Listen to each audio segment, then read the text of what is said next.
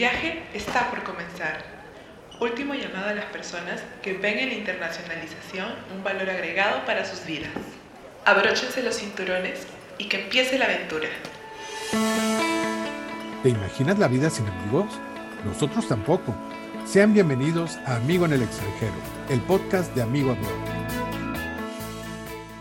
Hola, ¿qué tal amigas, amigos de América Latina, del mundo?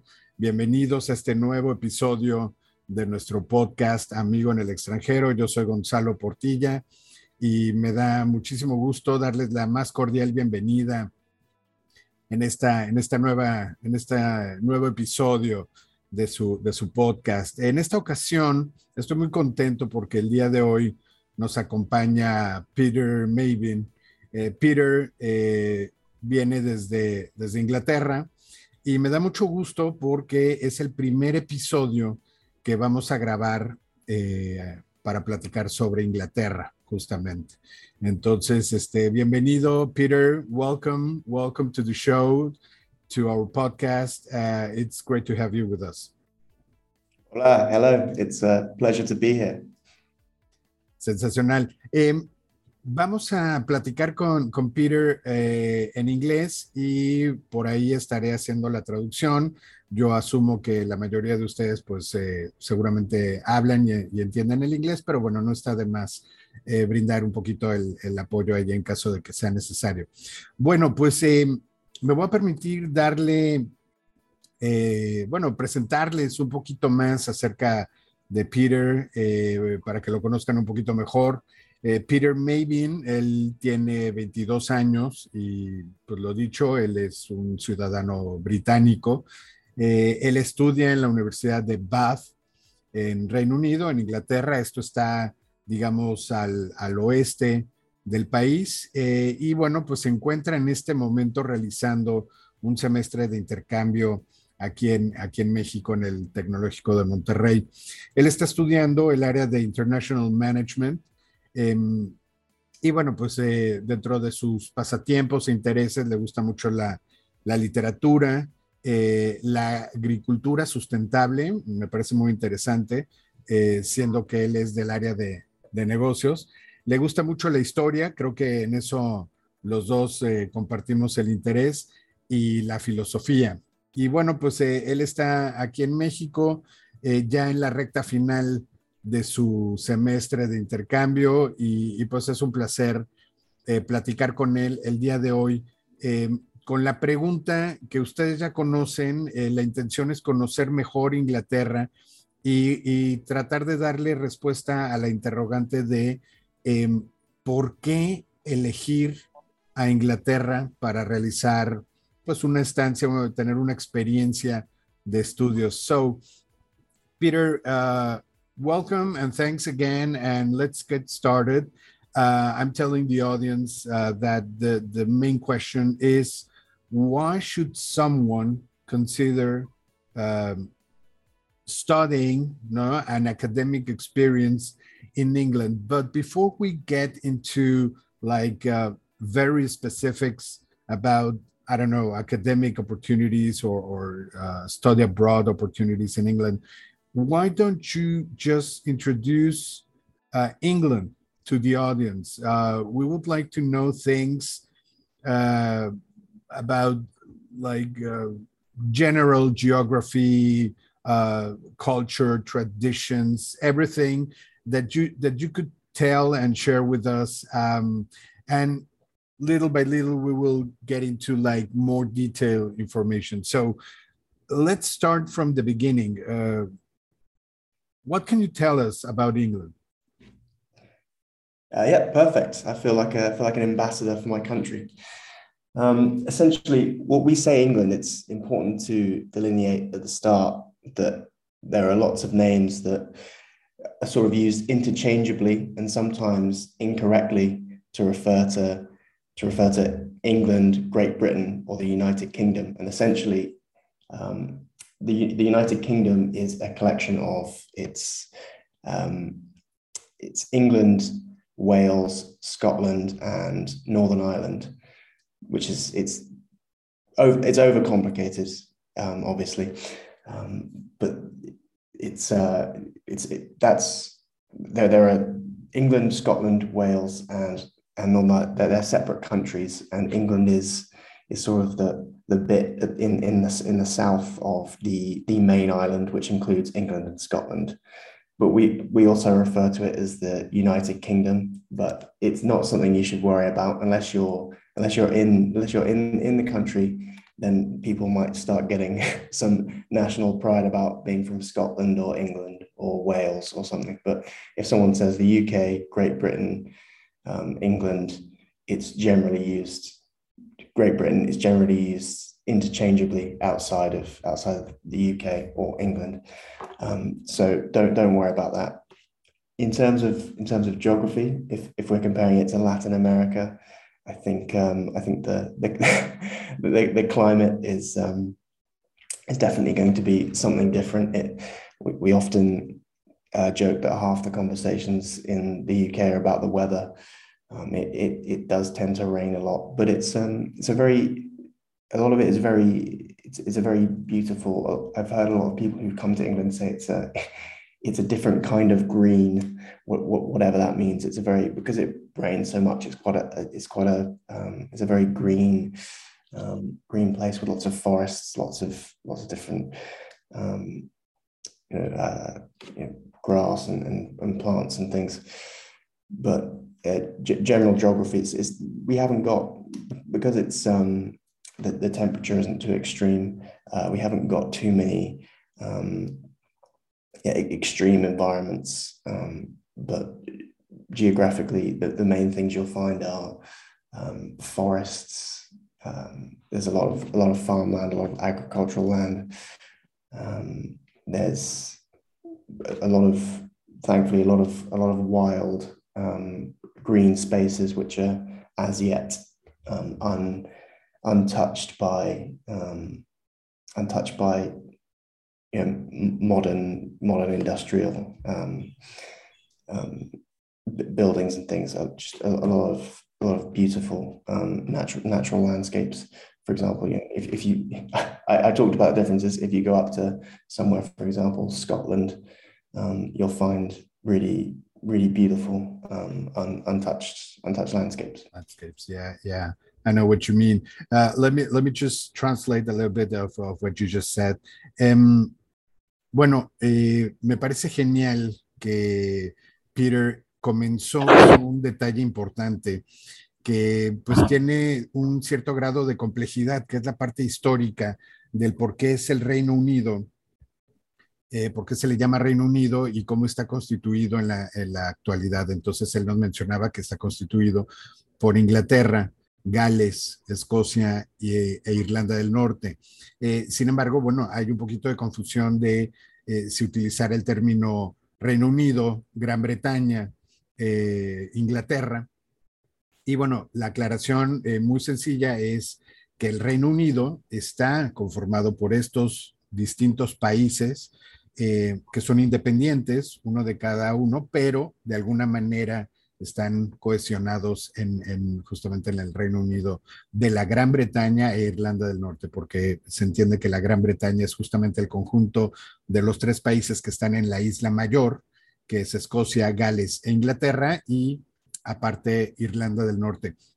Entonces, bueno, él dice que no nos preocupemos, eh, no es, it's not a big deal, ¿no? Si, si decimos eh, Reino Unido o Inglaterra o, Escocia o Irlanda del Norte eh, o Reino Unido, ¿no? Este, sin embargo, eh, Peter hace la aclaración que puede ser que de repente alguien en Escocia se sienta muy nacionalista o en Irlanda del Norte o un galés y diga, no, no, no, no, soy escocés o soy inglés o soy galés, etcétera, etcétera. Entonces, bueno, esa parte es muy interesante y obviamente las raíces históricas es, es it's a long story, so we will we would have to record like three, four, I don't know how many episodes to to get to understand how uh, along so many centuries we, have come to the United Kingdom.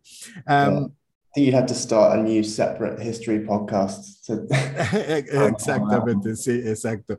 Peter dice, tendría que ser un, un podcast estrictamente de historia eh, diferente a, Amigo en el extranjero. Bueno, y em, algo que también es muy característico que Peter menciona es el tema del clima. El clima em, en, Inglaterra y en el Reino Unido, bueno, eh, es eh, muy, muy conocido, muy sabido que es, una, es una región en donde llueve mucho, que, pero que sin embargo, em, Peter conoce a personas que han estado, en, por ejemplo, en Inglaterra y que a pesar de la lluvia, eh, pues eh, han dicho que les ha gustado mucho porque obviamente la atmósfera, el clima es diferente, pero también hay mucho bosque, hay mucho verde, eh, por, justamente por este tema de la lluvia y la humedad, y eso le da pues una serie de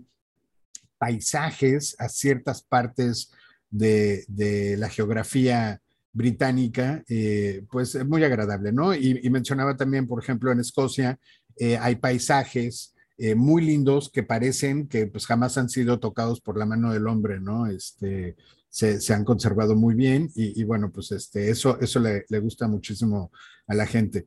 Entonces, um, so Peter, um, I think this, uh, the, the weather, uh, oh, y, sí, menciona, menciona Peter que eh, ellos muy comúnmente bromean eh, sobre el tema y hablan mucho sobre el tema del clima y de la lluvia porque es algo pues eh, muy, muy característico.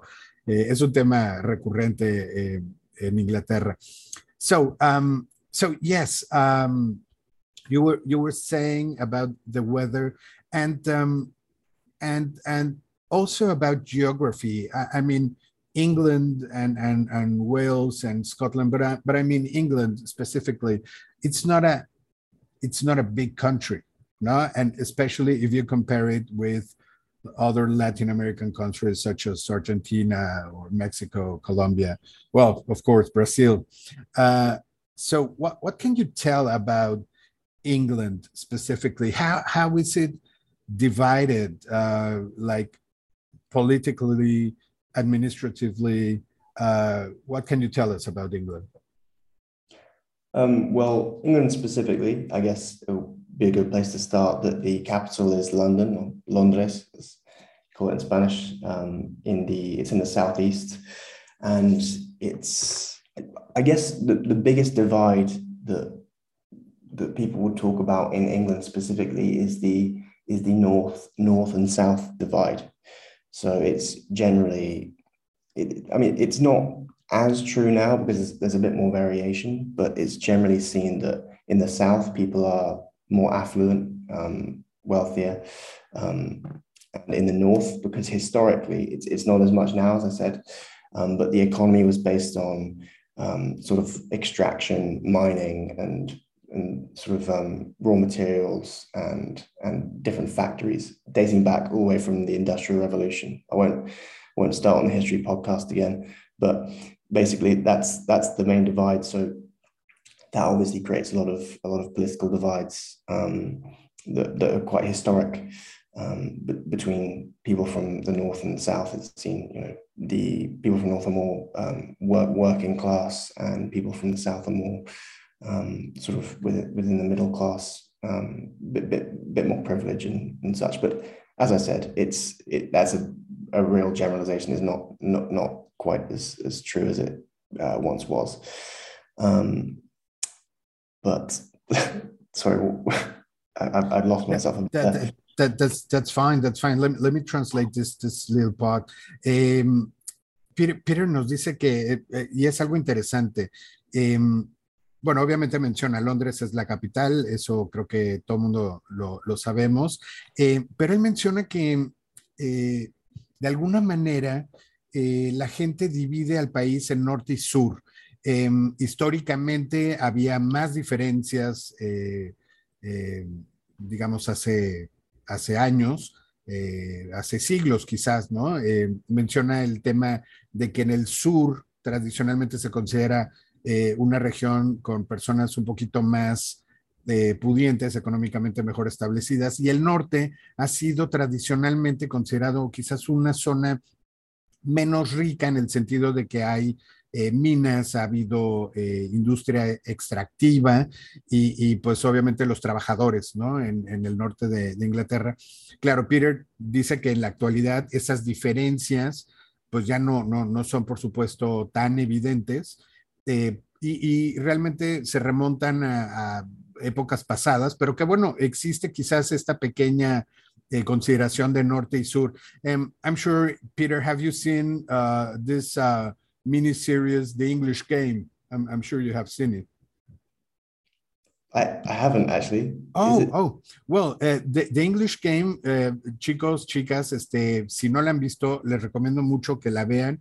It's on Netflix and it's about the like the roots of modern football, and um, so it's it's all about um, I mean, football in England in the late 1880s, I think, 1870s, 1880s, and um, and they talk about this, um, well, the North and South, no, and and it's the, it's the time when uh, football teams coming from the North, from Blackburn and and some other uh, regions, um, Sheffield and and other other places more in the north they start having their um, football teams, no, uh, composed out of uh, workers, and they start gaining relevance uh, in the, uh, especially regarding the FA Cup. No, and it's it's very interesting because it it really talks about this north and south uh, relationship that, that you just mentioned. ¿no? Um, le, le, digo Peter, uh, and of course, I'm, I'm a huge football fan. That's that's why that's why yeah. I, I, saw I, saw the series and and I, I, loved it. I loved it really. Um, I think like, well, oh sorry, I just no, think no. like yeah, it's a massive part of the culture in um, in England and the UK. Really, it's it's huge. Yeah, of course, of course. Eh, sí, em, les decía rápidamente, sugerencia, vean la serie eh, The English Game en Netflix, eh, les va a gustar. No, el, tema principal, por supuesto, es el fútbol, pero les va a gustar porque habla mucho justamente también de la historia y de la, de la cultura de aquellos, de aquellos años 1880 más o menos en, Inglaterra. Em, y, bueno, lo que dice Peter, pues evidentemente en la actualidad el fútbol es, es parte fundamental de la cultura en, Inglaterra, ¿no? Es, es, algo también muy, muy conocido. So, yeah, so um, besides this north-south uh, relation, uh, just just uh, for for us to like to have a better idea of of things um, let me let me put it this way. We we know london is the capital of england is is a big city. It's one of the most important cities in the world. Is there like a, a specific relationship between london and londoners and the rest of the country? Uh, because we do have this kind of weird relationship between Mexico City and the rest of the country and I know that also happens in Argentina and in other countries is is that so in in, in England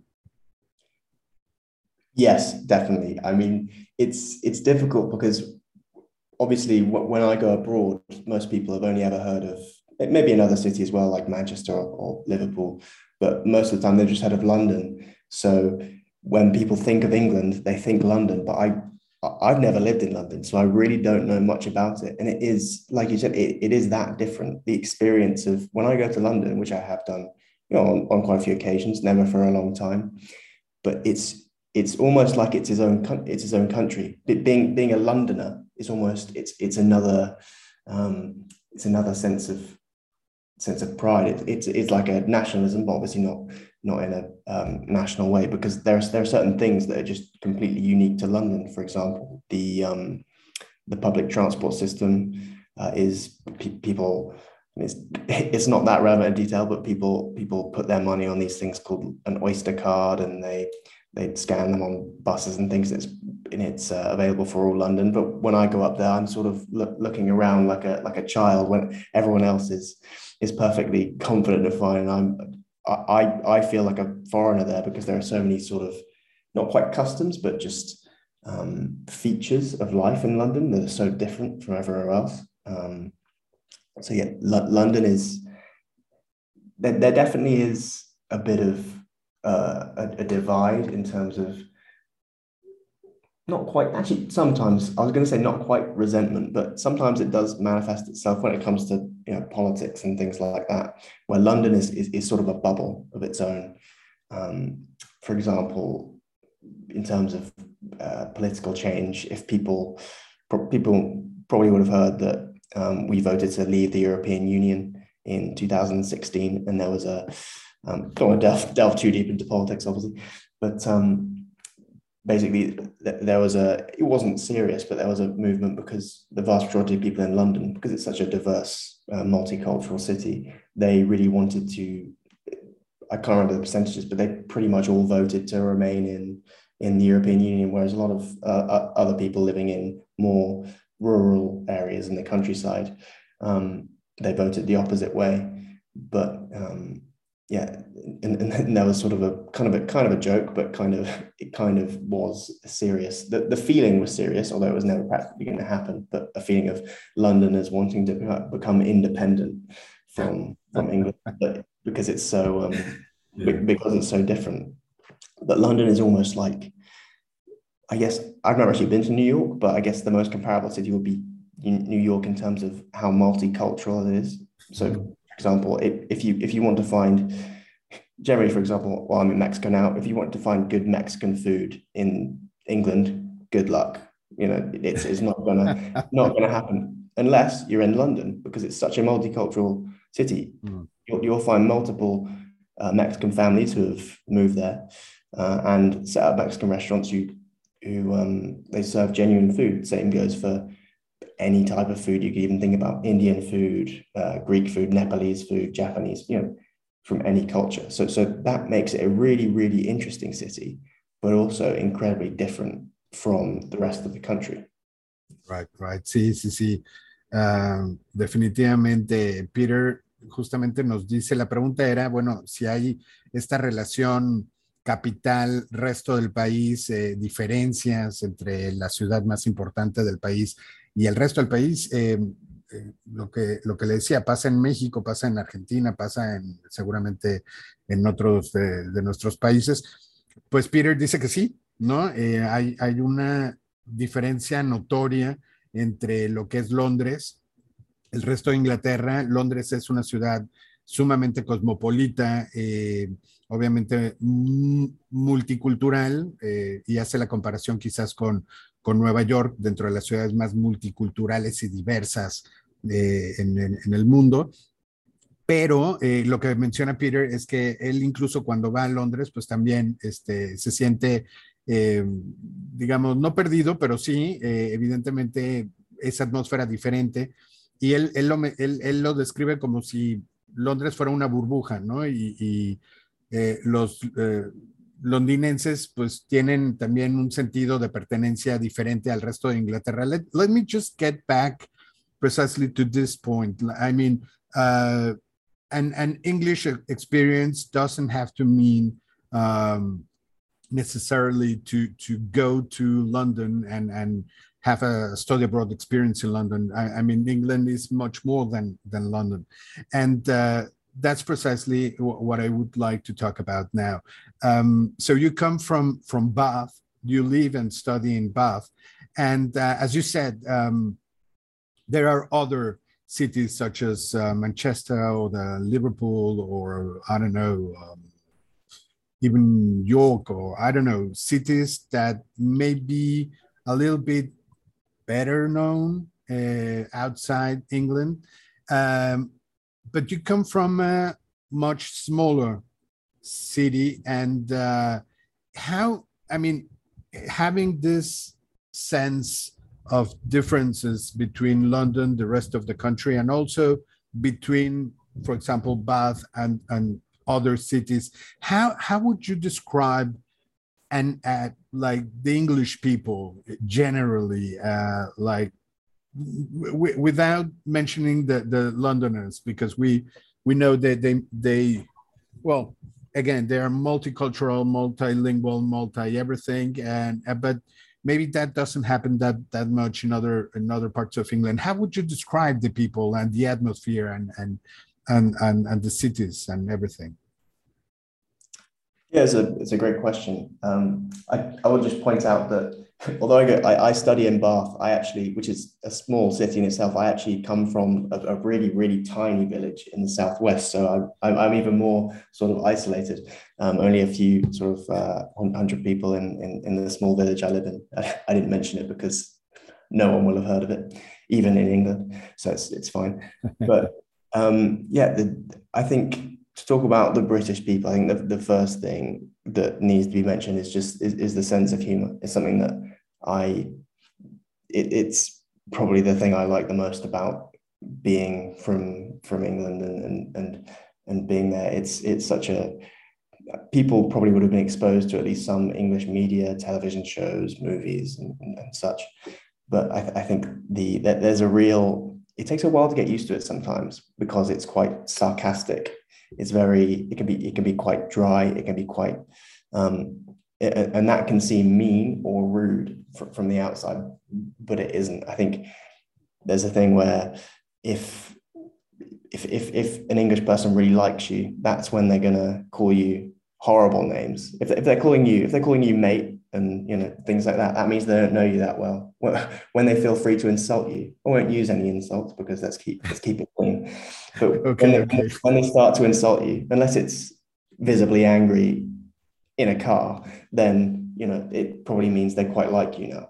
So that's that can be quite interesting, especially for foreign people. I remember uh, when I first started in first year, I was living with a lot of international students in Bath because they, they come over for the experience and it's great. But I remember about a third week or so, they're like, "You guys are you guys are so mean to each other." It's like, no, no, no, we're just we're just, we're just really good friends.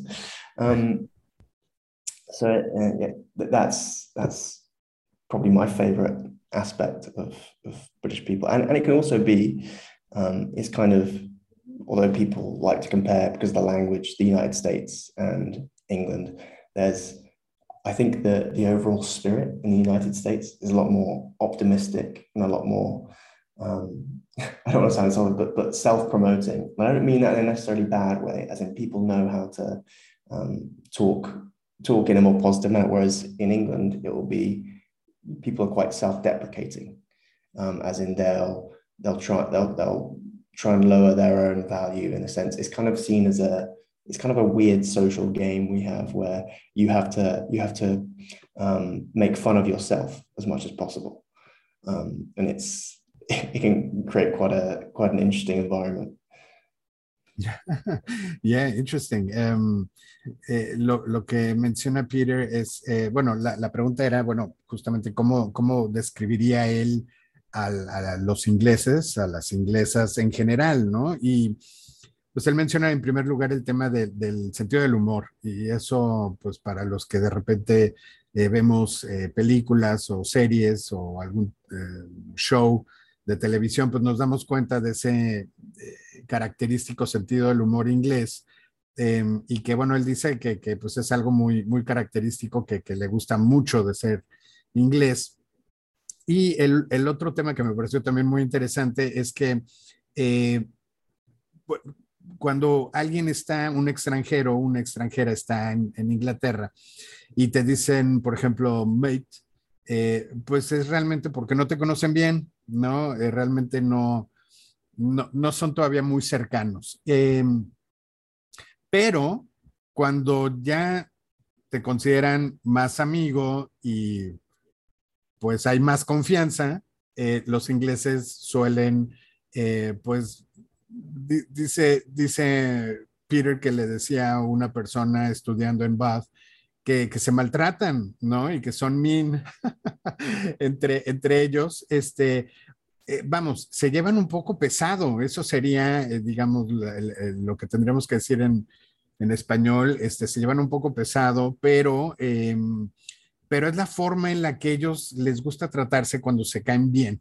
¿no? Y entonces, este, pues resulta, resulta interesante. En México, Peter, for example, in, in Mexico, of course, uh, we have um, uh, like standard Spanish, no. But once you get close to someone and and there is a stronger friendship. The the some Mexicans uh, tend to tell you some not too nice words and expressions but again it's it's kind of uh, similar to what happens in england because it's not that they're insulting you or that they are uh, trying to hurt your feelings it's it's because they like you. Exactly. So uh, i think that that um, is, is kind of yeah similar. Um, es cuando aquí a veces los, los mexicanos, no sé, en sus, en sus eh, países, en, Colombia, en Perú, en Chile, en, en, Argentina, este, Costa Rica, etcétera. No sé, no sé si también de repente salen groserías y, y mm, un lenguaje más coloquial, ¿no? Cuando a alguien le, le, cae, le cae bien este, una persona y sobre todo los extranjeros, pues aprenden justamente muy rápidamente las groserías.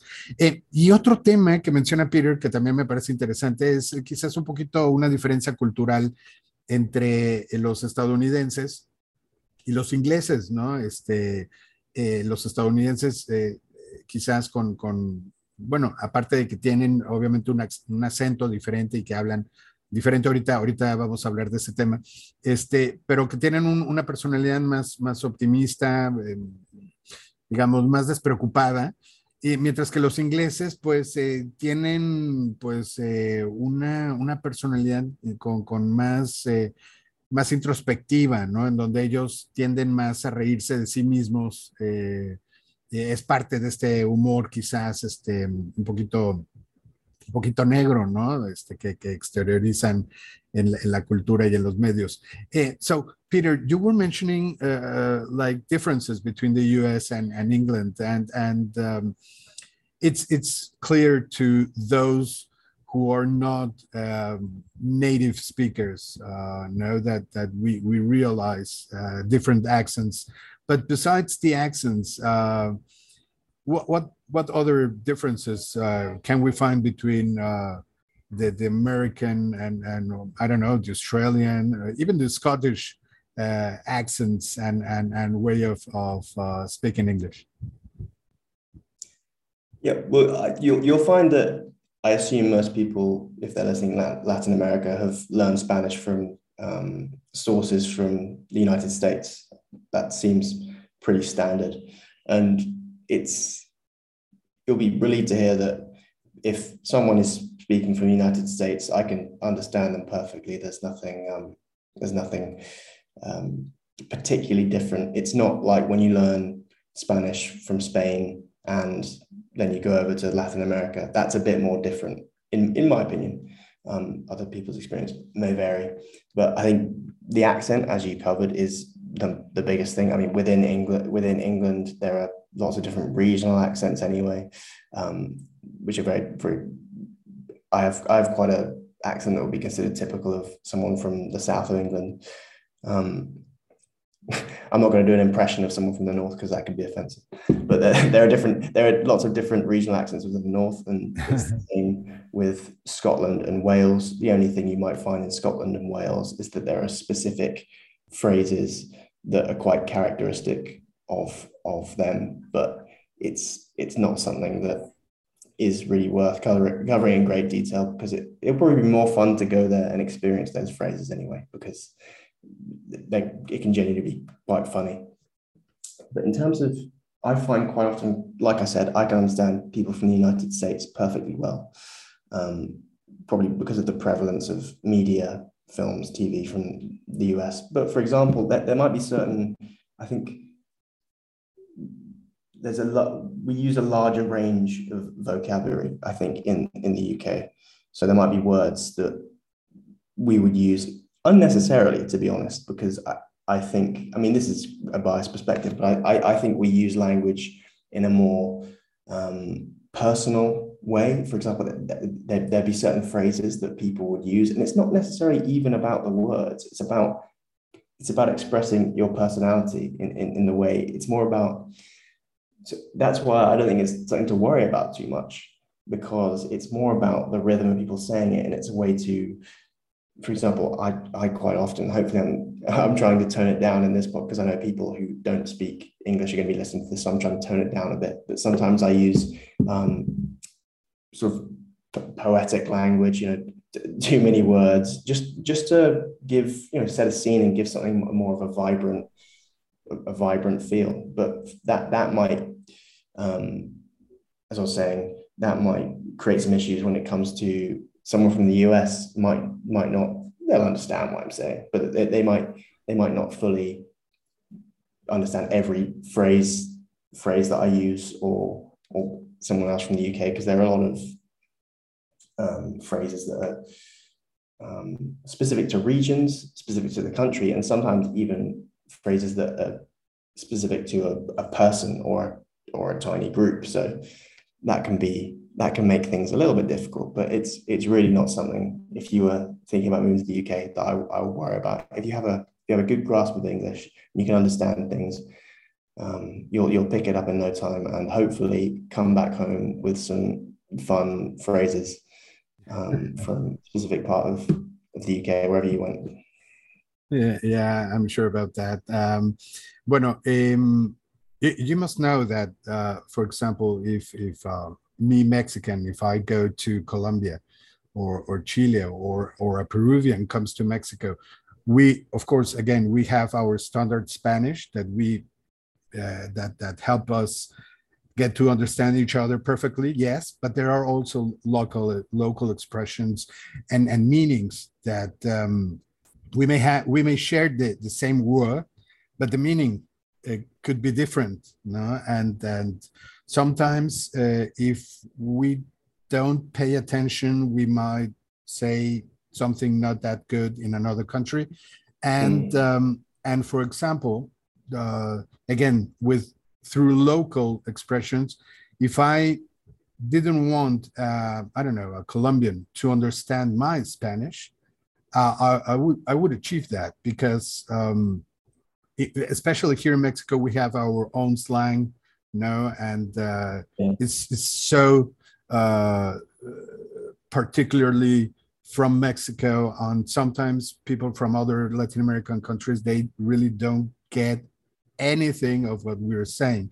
Um, and yeah. but vice versa, it happens also if uh, if someone from another country does the same thing. Bueno, rápidamente, eh, Peter nos dice, bueno, que efectivamente hay diferentes acentos, eh, el inglés de Estados Unidos, pero también dentro de Inglaterra, pues el, los acentos, al igual que en nuestros países, pues varía de región en región. Eh, él dice, pues tiene un acento sureño, ¿no? Y en, el norte, bueno, pues eh, se identifica otro, otro tipo de acentos.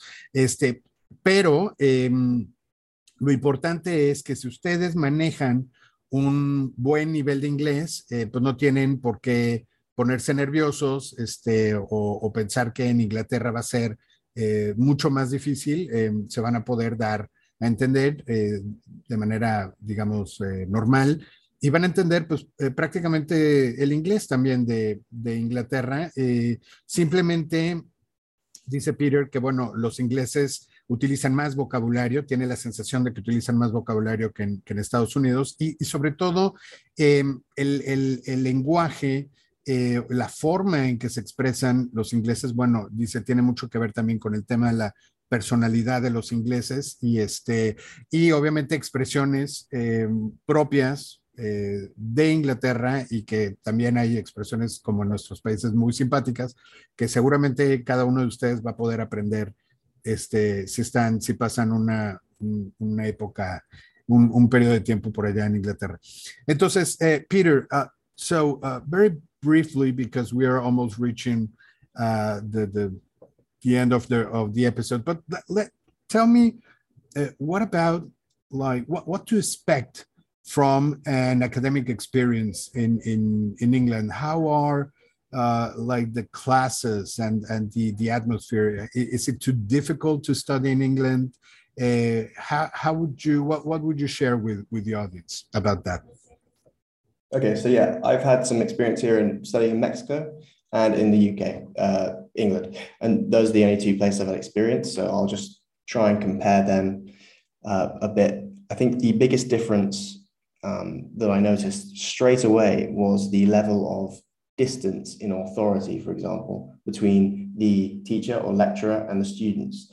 here when I got here, it was really I found it really strange that the teachers were saying, you know, hi, just call me by my first name, and here's my WhatsApp so you can text me. I, I thought, is, is, is that a joke? Is that you being being real? I because I guess we're more old fashioned in the sense that it's you address the lecturer generally.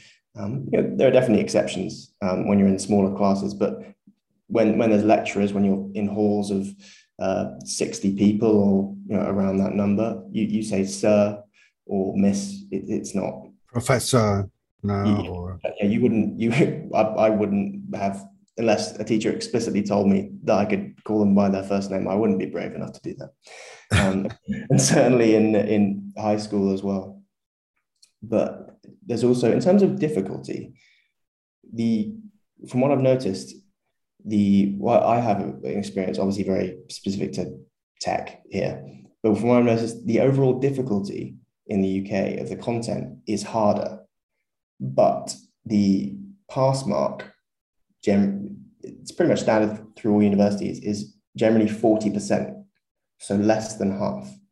But that's because the, the content is generally quite hard and it doesn't punish little little mistakes as much as it might do here. So, for example, I don't know if there's a standardized system, but here at Tec, the pass mark is 70%. But if I got 70% in England, that would be a really, really good grade. Um, so, but, but here it seems to be more focused on small tasks throughout the semester um, and, and some exams. But back in the UK, it would be for most of the most of the course, you're just learning content, and you might have, and you, at the end, you'll probably have one big project and one exam, and they're very difficult. But you, you have to manage your expectations because you're, you know, it's going to be very difficult, and you won't. It's very rare that you get hundred percent. Whereas here, me and a lot of my classmates have been getting 100% in university modules, which is unheard of in the UK. It doesn't really happen very often. So you, you, it might feel if you, if you went over that it's oh, I'm struggling, but the reality is the content is designed to be more challenging. So you have to adjust your expectations, and you might even if you feel you're doing really badly compared to how you were at home, you might actually be getting a really good grade. Interesante, sí, eh, Peter, lo, lo, que nos menciona la pregunta es qué tan difícil es estudiar en Inglaterra, por ejemplo. Eh, él menciona que los contenidos, eh, digamos, el material eh, que se estudia eh, es, es, lo retador, es, es, quizás lo demandante, y, pero no así las evaluaciones, en donde las evaluaciones o los exámenes tienen un, un rigor, digamos, aprobatorio más bajo, es decir, la calificación aprobatoria es, es quizás más baja este, en Inglaterra y él nos explica que es porque, eh, digamos, se, privilegia em, de manera diferente o se evalúan de manera diferente los aprendizajes no se, no se castiga tanto eh, errores eh, en, los exámenes, sino que realmente es, un aprendizaje em, más, más fijado en una evaluación, digamos, más amplia, pero que en, realidad, por ejemplo, eh, da, el caso aquí en México, que también varía de institución a institución, pero en el caso del TEC de Monterrey, la nota probatoria es de 70, 70 sobre 100. Pero sacar un 70 o un 7 sobre 10, digamos, en Inglaterra, pues es una extraordinaria calificación. Entonces, que realmente eh, a la hora de obtener las calificaciones en Inglaterra, pues uno no debe de sentirse eh, mal si las calificaciones parecen un poco más bajas que las que eh, alguien obtiene en su universidad de origen, en su país de origen, ¿no? Este, realmente el, contenido es eh, lo, retador, pero los exámenes de alguna manera pues son, son un parámetro más, eh, llamémoslo, accesible en cuanto al, al, sistema educativo, ¿no? Y entonces, bueno, eso, eso es una diferencia importante. Y la otra, que es algo también eh, cultural, es que, eh, bueno, aquí en México y seguramente en algunos de sus países también sucederá, eh, nos sentimos muy cercanos, no siempre, siempre hay, hay, de todo, ¿no? Pero pues nos sentimos más cercanos con nuestros profesores o con las, con las maestras. Entonces, muchos profesores nos dicen, dime, Juan, ¿no? Te doy mi WhatsApp para que me escribas y me hagas cualquier pregunta. Bueno, por supuesto, no siempre es así, pero eh, pues eh, me lo imagino perfectamente porque yo mismo he dado clases. y, por ejemplo, con mis estudiantes, yo también I, do tell them, please call me Gonzalo. No, I'm, not that that old still. No, and and uh, so it, it, it's true. It's it's different. Um, Peter dice, bueno, en, en Inglaterra quizás es, es algo más uh, old fashioned, ¿no? Así un poco más conservador, eh, en donde pues los estudiantes se dirigen como un señor, ¿no? Sir, este, eh, pero, o, yo digo como profesor, ¿no? Pero no, este, yeah, John, how are you, ¿no? Good morning al profesor. Entonces dice que él no, definitivamente no, no se anima, no es, no es lo suficientemente valiente para hablarle de tú al, al profesor.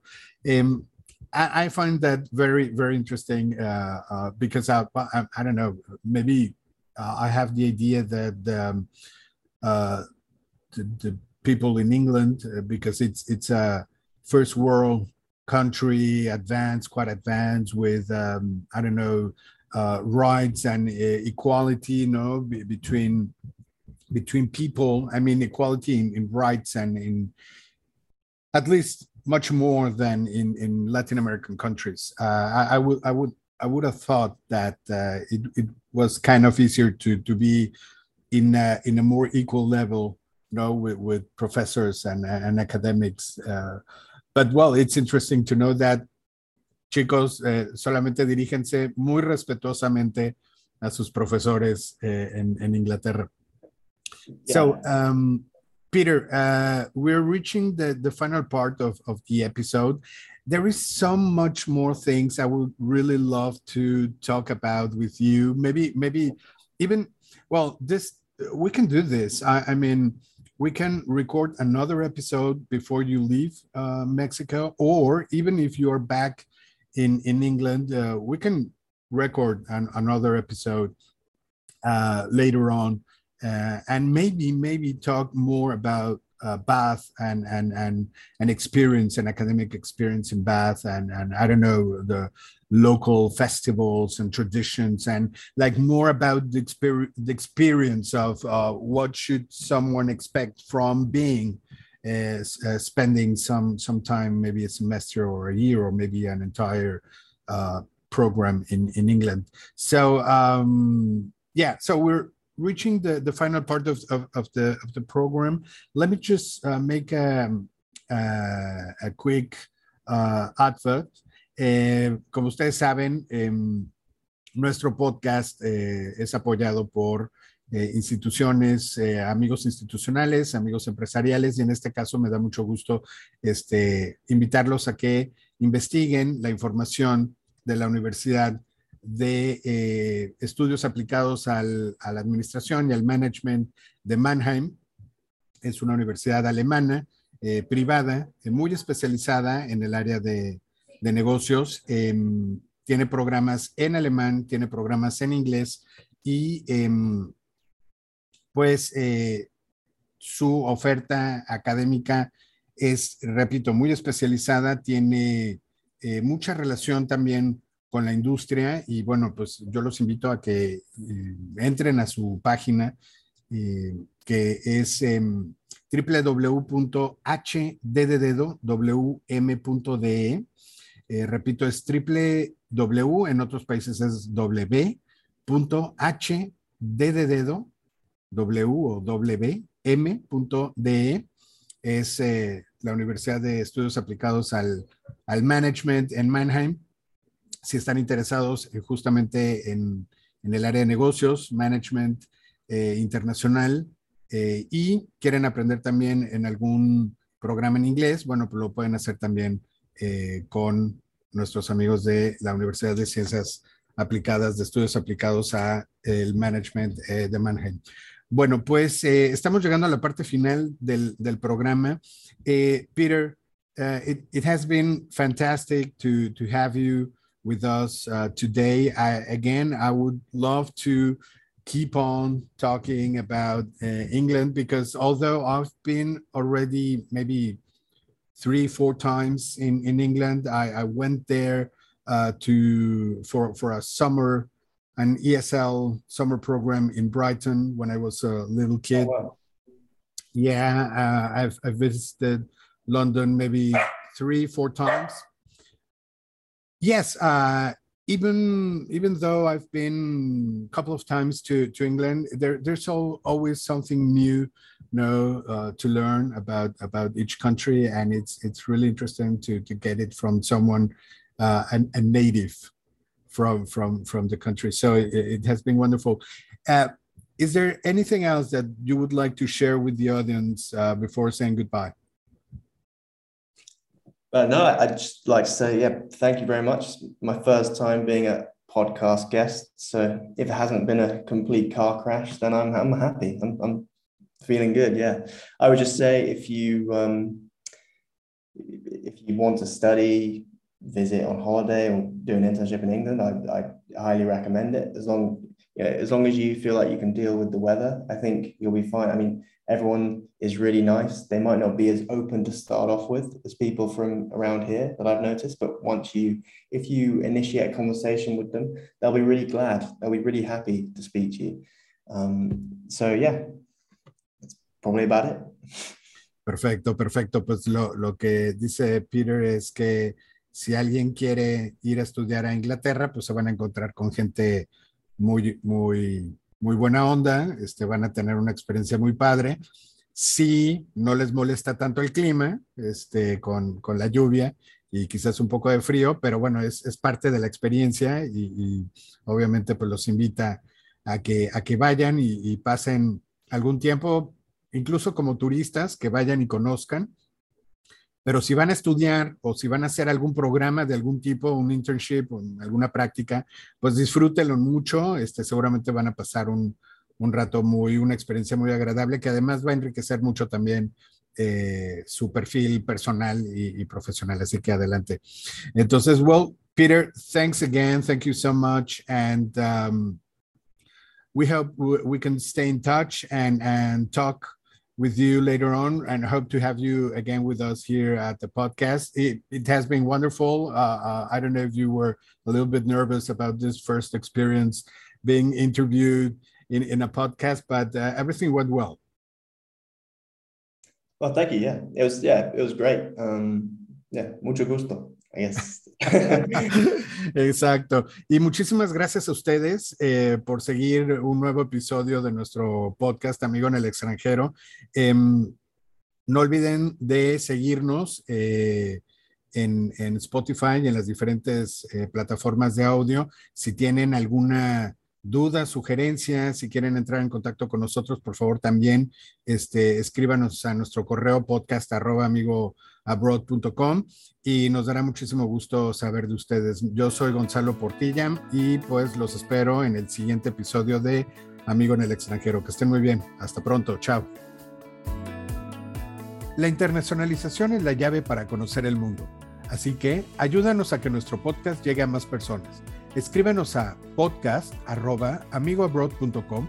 Síguenos en nuestras redes sociales como Amigo Abroad y visita nuestra página web en www.amigoabroad.com. Yo soy Gonzalo Portilla y te acompañé en el viaje de hoy. Te espero en el siguiente episodio de Amigo en el extranjero. Hasta entonces.